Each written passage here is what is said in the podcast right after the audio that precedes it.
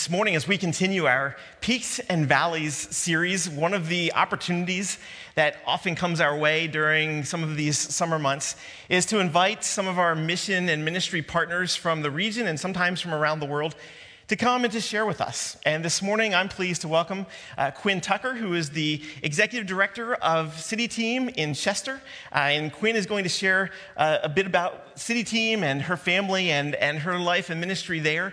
Uh, but we're grateful, Quinn, for the work of City Team, for the many, many years that Paoli Presbyterian Church has had the privilege of partnering with the work of City Team in Chester and in throughout the surrounding areas. And we're grateful that you have come to preach to us this morning and to share with us about the work that God is doing in and through you and through City Team. So, welcome. We're glad that you're here with us today. Thank you so much. I'm so grateful to be here. Good morning. My name is Quinn Tucker, as Jonathan mentioned, and I'm the executive director at City Team Ministries in Chester. This summer actually marks the beginning of my 19th year with City Team, and that's both exciting and a little confounding to me. I don't feel that old. Um, I am so grateful to be here, and especially grateful to have the opportunity to speak specifically about surrender in the sermon today. I have often said, if you're close to me, you've heard me say this many times surrender feels like my own private language with God. And in return, God speaks to me through an outpouring of peace. I have so many stories, and a lot of them honestly are too personal to share in this venue, maybe one on one, of how God has met me in moments of desperation, great and small. And when I whisper to God in surrender, I am always met with more grace and peace than I can imagine. Thank you for having me here today. Um, we're going to look together at a passage where we see Christ's surrender. And I'll share a little bit about City Team, a little bit about myself. Uh, Becca and Jonathan mentioned you might like to hear about both things, so we will do that. Let's get started. I have a couple of photos to share. First up, I wanted to share with you a photo of most of our team at City Team in Chester. We are a spirited, diverse group of Christ followers, bringing our skills and our talent and our wholehearted faith to the work that we do at City Team. Together, we serve our community through programs ranging from food and clothing distributions to homeless shelter services, daily meals, um, and even including now transitional housing programs for women, men, and children. Uh, we impact about a thousand people, a thousand households every year, and about 5,000 individuals. So it's a big work that we do. We're a small team. We rely on a lot of people on the outside, volunteers and other supporters, to accomplish all that work. Our mission statement is to share Christ's unconditional and redemptive love by caring for immediate needs and enabling lasting solutions. And my role as the leader of this amazing team that you just saw and some of my is to be the leader of the team. And some of my responsibilities are building strategies to grow our ministry and sustain it, to cultivate always the mission of Christ into every single thing that we do. Um, we also, I'm responsible for raising funds and other resources, which isn't the most fun part of the job. Uh, I love empowering and guiding our leadership team and building a culture within our work. There are a bunch of boring things like budgeting and making decisions and preparing reports um, that are all part of my job too. Uh, I try to approach every part, the fun and the not so fun, as wholeheartedly as I can. The second photo I want to share with you is a photo of my family. This is another big role that I play in life. I'm a mother of two boys. This is my husband, partner in life, Steve and our Vizsla dog, you can kind of see her in there, Sammy, who has more energy than all the rest of us combined. I chose that photo because we're actually on the top of a mountain. We're on top of Mount Washington in New Hampshire, the highest, most peak on the East Coast. Um, and I actually love that this sermon about surrender is considered a peak. Um, I think that is really interesting and makes a lot of sense. Uh, to tell you the truth, how we got to the top of that mountain, that was the second time I had been on Mount Washington. The first time I tried to hike with my husband and did not get to the summit. It was just too much work and too challenging for me. That time we drove a car, all of us, to get to the top. so surrender and mountains have mountaintops have a lot in common. They come after a lot of good intention, uh, hard work, pain, I think, desperation, and eventually, once you make it to the peak, the magnificence takes your breath away. What is surrender really? As we look at our scripture today, I'd like to remind us of what just the word surrender means. What is surrender really? Surrender is not quite a defeat, but it's also not a victory. Its definition is to cease resistance to an enemy or opponent and submit to their authority. Another way to think of it is to let go of control of an outcome, to release to a power greater than your own. Surrender, I think, can seem full of weakness, but it can also be a moment of powerful pivot. Spiritually speaking, it can be a moment when we stop carrying on in our own strength and allow God's grace and mercy and love to be at the very center of our journey. When we can be fueled by the love of God and not just our own grit and determination. Let's read together from Luke chapter 22, verses 39 through 46. Then, accompanied by the disciples, Jesus left the upstairs room and went as usual to the Mount of Olives. There he told them, Pray that you will not give in to temptation.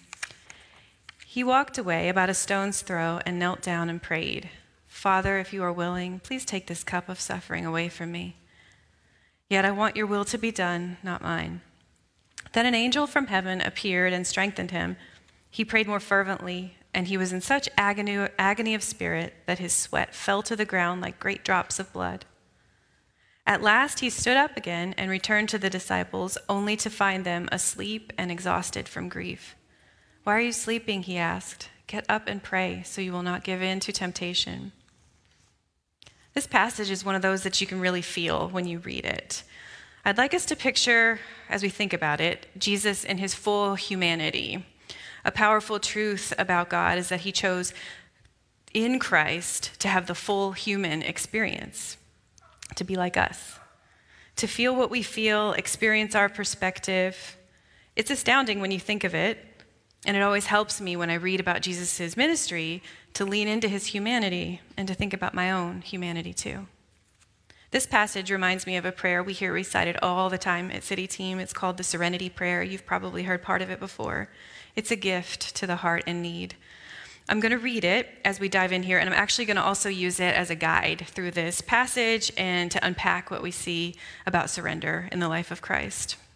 So, the Serenity Prayer. God, grant me the serenity to accept the things I cannot change, courage to change the things I can, and the wisdom to know the difference. Living one day at a time, enjoying one moment at a time, accepting hardships as the pathway to peace, taking, as He did, the sinful world as it is, not as I would have it, trusting that He will make all things right if I surrender to His will, that I may be reasonably happy in this life and supremely happy with Him forever in the next. Amen. The beginning of this prayer focuses on three things related to the heart's surrender acceptance, courage, and wisdom. Let's begin with acceptance. Surrender requires acceptance of what is really happening. God, grant me the serenity to accept what I cannot change. Here in Jesus' story, we find him at a moment of in between. He has, at this point, spent his whole life dedicated to fulfilling his purpose on earth.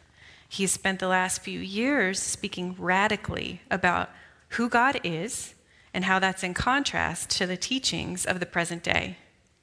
He's acquired followers, he has become an important teacher, he is a healer, and most significantly, he has lived to prove that God wants relationship with every human on earth. And not everyone liked that. He had been fighting for something, and now everything that has happened before on this journey is about to change. There's a before, and then there's now. He had dinner with his disciples, a sacred Passover dinner where they remembered God's mercy over the people, and he knows that one of his friends will soon betray him.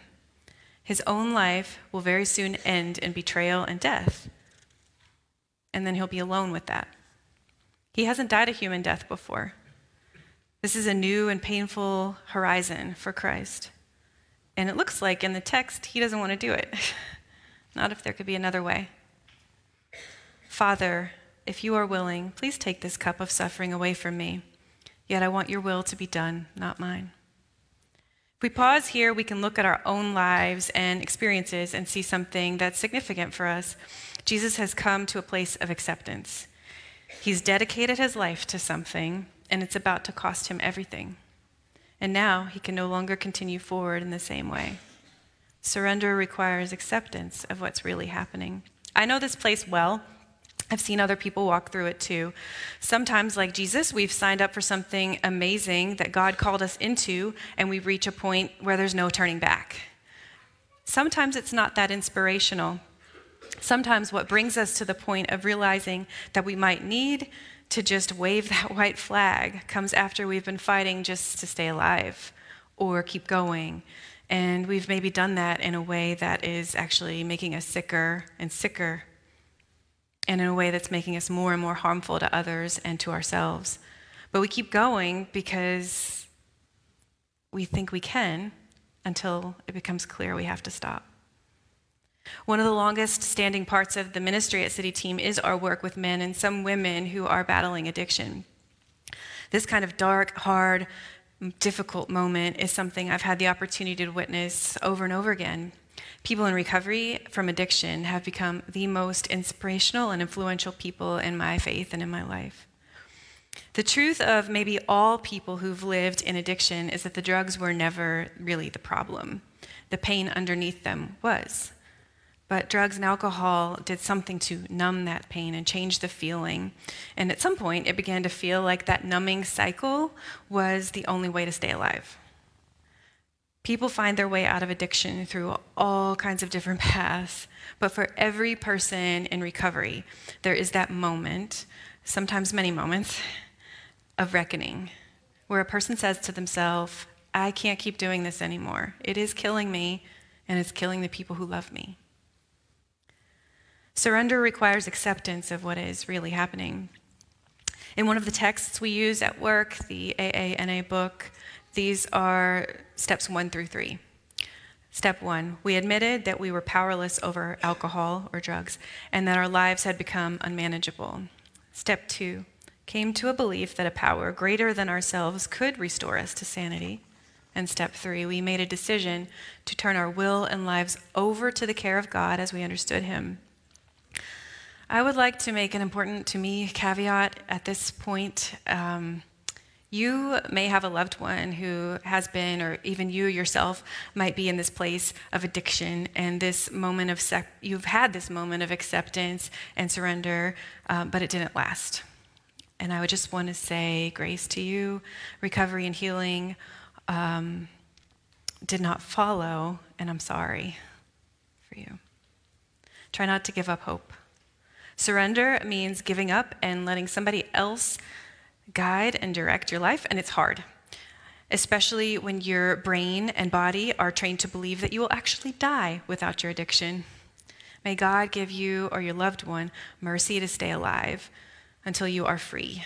And may God give you or your loved one the grace to find a way out. There is more than one path to recovery. I think it's important to acknowledge that. And um, we can ask to try to find acceptance and surrender one more time. In the story we're reading about Jesus, his moment of acceptance is immediately met with a plea Please, God, just take this from me. If there's any other way, please. These are words I found myself saying in some form or another to God so many times. One moment of surrender in my own journey came recently. As I mentioned to you before, I'm the leader of our team at City Team, which is a role that I cherish and I wake up literally every day thankful for. It's also a very demanding role and a lot of eyes on my performance. And God made me a goal oriented, Enneagram 3, if anybody's familiar. Um, I think they call them the achievers personality. Anyway, where I get the most motivation from succeeding or as my brain often interprets it, from not failing. Um, as I mentioned to you, I'm a parent of two little boys who are here, and I share this responsibility with my husband.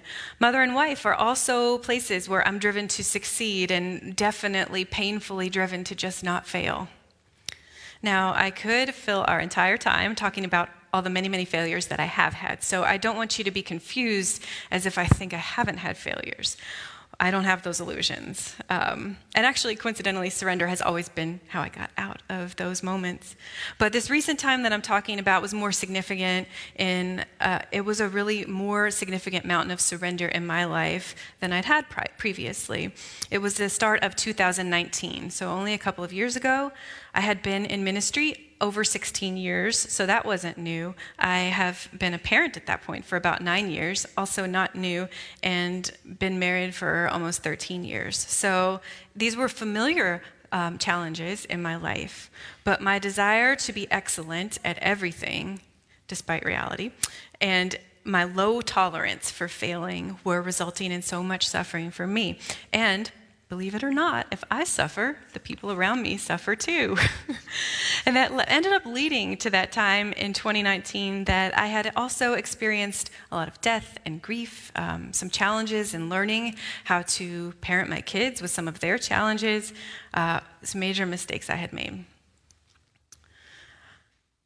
Also, I had been having a lot of good times. I'd been in counseling, which was helpful. I had learned so much about life and leadership from my team around me. I have had a new boss, the president of City Team, Glenn Peterson, who still serves with us, and he believed in me. And I had Brene Brown also on my side. Uh, but it really felt like every part of my life was still under extreme pressure. The biggest parts I remember in the span of a few months was that I was challenged to kick off a strategic planning initiative for our ministry to grow, which I felt was good and right and exciting and huge. And our family had learned that we needed to move kind of immediately from the house we'd been in for 13 years in the city of Chester to try to pursue some educational needs for our kids. Um, and it was all very abrupt. And none of the things we were choosing had any guarantees. A strategic plan is a great opportunity to fail very bigly. Um, and moving to a new house might not even make the changes that we needed for our family. And in my own self discovery journey, it became clear to me that the path forward was going to require a new kind of real change within me. So I did what I always do I worked harder and I worried more. Um, but that didn't help. and then I did what has always saved me. I got down on the ground, literally, and admitted to God what I had accepted at that moment. I cannot do all of this. Please show me what to do, God. I'll let anything go that I need to. It's yours. And then nothing changes, except peace washes over me. Surrender requires acceptance to what is really happening. If we think about certain parts of our lives as a literal battle, the concept of surrender is more salient. Regardless of the fight you're fighting, you realize you cannot win. cannot win. And you must choose will I lose this and die, or will I wave my white flag? This acceptance can feel brutal, but it also gives us so much power to reach out to, believe it or not, a God who loves to show us grace and mercy, is eager to show us grace and mercy. In the instance of Christ's upcoming betrayal, I imagine it was kind of different because in his story, it wasn't that a long fought battle was over. Christ was, after all, God, right? He wasn't just human. He could have fought back to destroy those soldiers who were coming from him, or at the very least, he could have just left and started over in a new location, tried again. He had the power to do that. But in the case with Christ, he had to accept that what was next was also necessary. If he did not surrender, maybe he wouldn't lose, but he would lose himself and everything about what he had come to do. This can be true for us too, very true for me. I have a remarkable ability to survive and not die in difficult situations, but I have an equally remarkable ability to lose myself and forget who God made me to be. And for me, I think, and I think all of us, accepting what is really happening and surrendering to the Spirit is always the path toward peace. God, grant me the serenity to accept what I cannot change. Surrender is also an act of courage. Grant me the courage to change the things I can. After we see Christ calling out to God, begging for relief, we see God answer. Verse 43 Then an angel from heaven appeared and strengthened him.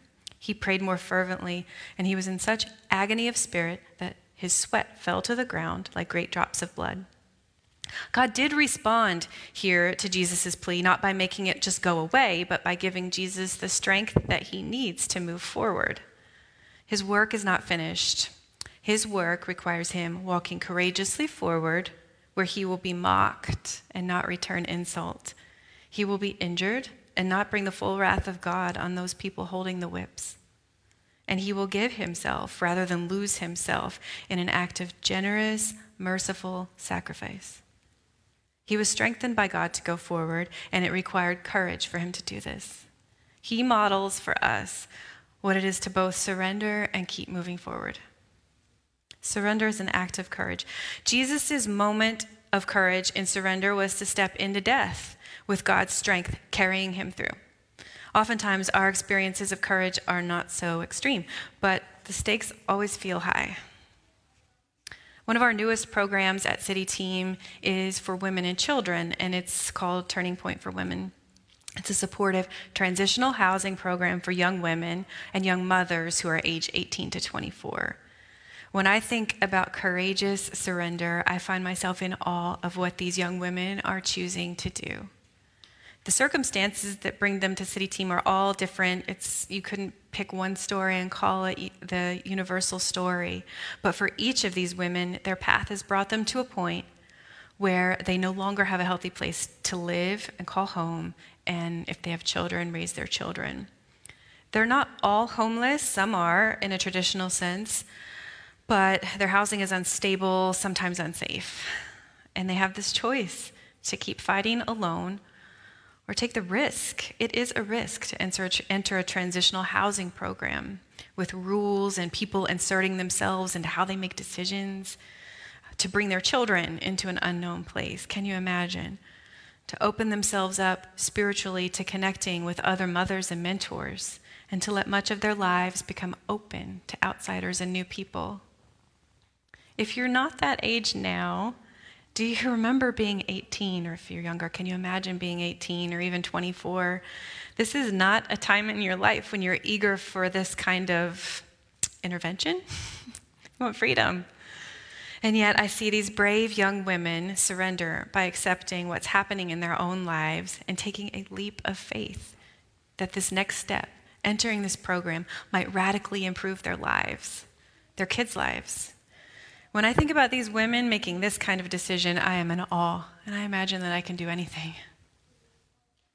In my own life in 2019, that time I was sharing with you, as I sat with God and the growing pressures of my work and family life, with this acceptance that I could not do everything that was next, surrender felt kind of confusing. It wasn't immediate for me, but I look back and I realize what followed was a transformational letting go while courageously continuing to move forward. I do not want to mix this message with like a leadership how to. I was already at this point in my career where I understood delegation. That's not a new thing. I understood collaboration. These are wonderful tools. They were earlier surrenders for me in my journey. Actually, a piece of advice that I often give my team when they start to feel the weight of our jobs and how there's too much to do all the time and not enough of us is just we have a lot of plates spinning and I just frankly tell them try not to drop the same plate twice in a row. You're going to drop some. Apologize when you do, and just try to rotate it around. That way, not everybody's mad at you at the same time. it's legitimate advice and it works a lot. But this particular letting go for me meant that I would do something even more radical for me. I would courageously go forward, that I would frequently accept not just a dropped plate, but my own actual failures as routine and trust that God would help me and city team and my family forward one way or another. I was at capacity and there was no way forward as I could see it, and I made room in my own heart for God to change my direction if needed. What if we bought a house with the hopes of our children for our children and it didn't work out? What if we made things worse? We would accept the failure and take the next leap of faith. What if I could not pull off a strategic growth plan at City Team? And what if we got it on paper or couldn't? Or we did get it on paper and we couldn't get funding or got it all funded and couldn't execute? I would accept the failure for whatever it might mean. For me, surrender was putting again every part of me in God's care with no guarantee, no outcome, the, of the outcome. I was open for maybe the first time in my life, really open with my boss about how limited I felt. I was open with my team about the vulnerabilities we were walking into. I was open with my counselor, really honest there, with my husband, and with my friends. And God used those same people to create a miraculous open door for my growth and, my, and for our ministry to grow incredibly at City Team. Surrender is an act of courage. When we think of Christ's courageous surrender, we realize that we often still sit with our own desperate moments, and God is always leading us into something else in these moments. We see this in the story of Christ that every next thing is not a comfortable thing, and it requires some movement. But this whole notion echoes Christ's promise to us when he said he will carry our burdens with us. He will share the weight of the yoke. And I will say for me and many that I've known, the peace of that feeling is real and worth taking the leap of faith rather than just pushing through and making it on my own. Grant me courage to change the things that I can. Last thing is that surrender is a practice of wisdom. God, grant me different the God, grant me wisdom to know the difference. At last he stood up again and returned to the disciples, only to find them asleep, exhausted from grief. Why are you sleeping? He asked them. Get up and pray so that you will not give in to temptation. Jesus stands up from his grieving prayer that has consumed his whole body. He's been given renewed strength from the Spirit of God, and he has chosen to go forward to complete his mission walking toward death, and he finds his friends asleep. I can relate to this so much. Sometimes you're so consumed in what's going on, and you look around and no one else seems bothered. I love that Jesus is like me. Jesus is once again in a situation that feels familiar. He seems to be the only person who can see how bad the situation is. Everything that happens next will affect his disciples, but it doesn't seem to be troubling them enough to even stay awake and pray, or at least worry. Come on. What Jesus has here is wisdom. He has come to terms with what he cannot change, and he has chosen to be courageous with what he can. And unlike his disciples, he has the wisdom to know the difference. He calls them up to come up with him and finish what they have started. And while this passage doesn't show how it all ends, what we do know now is that this act of surrender was powerful enough to change history and to bring every person the opportunity to have complete relationship with a loving, merciful God.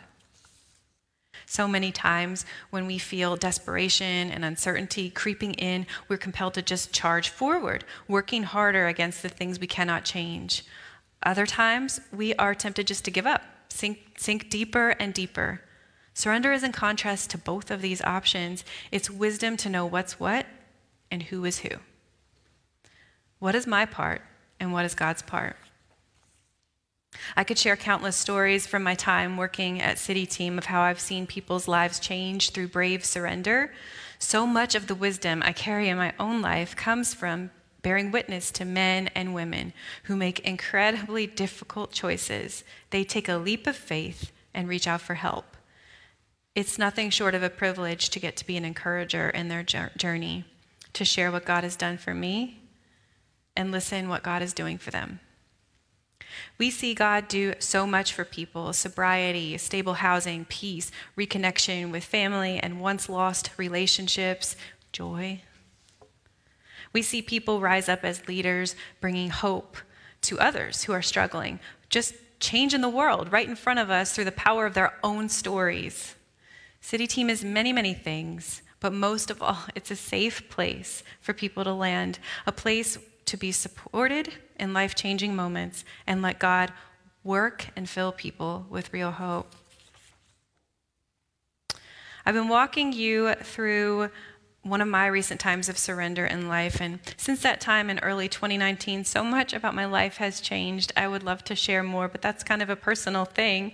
Um, but the big things that I notice is that as I regularly begin to practice noticing, acknowledging, accepting my desire to control an outcome, of the unknown and be perfect or just not fail where anybody can see it, as I start to notice, acknowledge, and let that go, God has given me freedom after freedom that I could not imagine. God worked through our staff at City Team, through volunteers and community members, and through my leadership as well to bring about growth in our ministry larger than what we expected. We built a strategic plan for three new programs, completed a capital campaign in months, which I know you guys can relate to, to fund their startup, and have launched them all within the last two years. We opened six transitional homes for graduates of our men's Renew program, the residential programs I was telling you about, two communal transitional homes that can house up to six single women and five families, women with young children. And just this month, we're going to be launching our mobile food market so that we can work to double the amount of food we distribute every year. It's crazy. It's bigger than one person could accomplish. It's bigger than even my team of 13 could accomplish. It is a movement of God through surrender. In my family, our children are thriving, and our family has, we had the stability to weather 2020, which is no small thing. We could never have weathered 2020 in the way that we did if we hadn't faced our challenges together on a new journey together, working on ourselves and opening ourselves up to change. And I have released this desire to not fail most of the time. I'm trying really hard not to fail right now. Um, you can let me know after. I've discovered a whole host of hobbies and interests. Did you know if you stop spending all this time worrying all the time that you could do a whole lot of other stuff? just, just think about that. Surrender this time was different. Too complex, really, to describe fully, but too real to deny. Grant me wisdom to know the difference as we end our time here today, I want to challenge myself again and challenge all of you, all of us worshiping together, to consider what are we walking toward? What are the things we're pursuing? Even the things that are part of our calling. And of those things we're pursuing, what, is, what gives us that pit in our stomach, that feeling of dread, the tightness in our chest, the headache that we carry forward? And when we feel that, are we numbing our pain? Are we ignoring it altogether? Do we dare acknowledge it and lay it down and trust that maybe God might like to ease our burden? That we might collapse and surrender only to be met with a wave of peace and a way forward? That we might climb or drive to the top of a mountain and see majesty? Thank you for having me here today. I am blessed for the chance to share with you. Will you pray with me? God, will you allow our hearts to be soft and kind? Will you allow us to have love for one another and even for ourselves? Will you allow us to believe that you really love us too?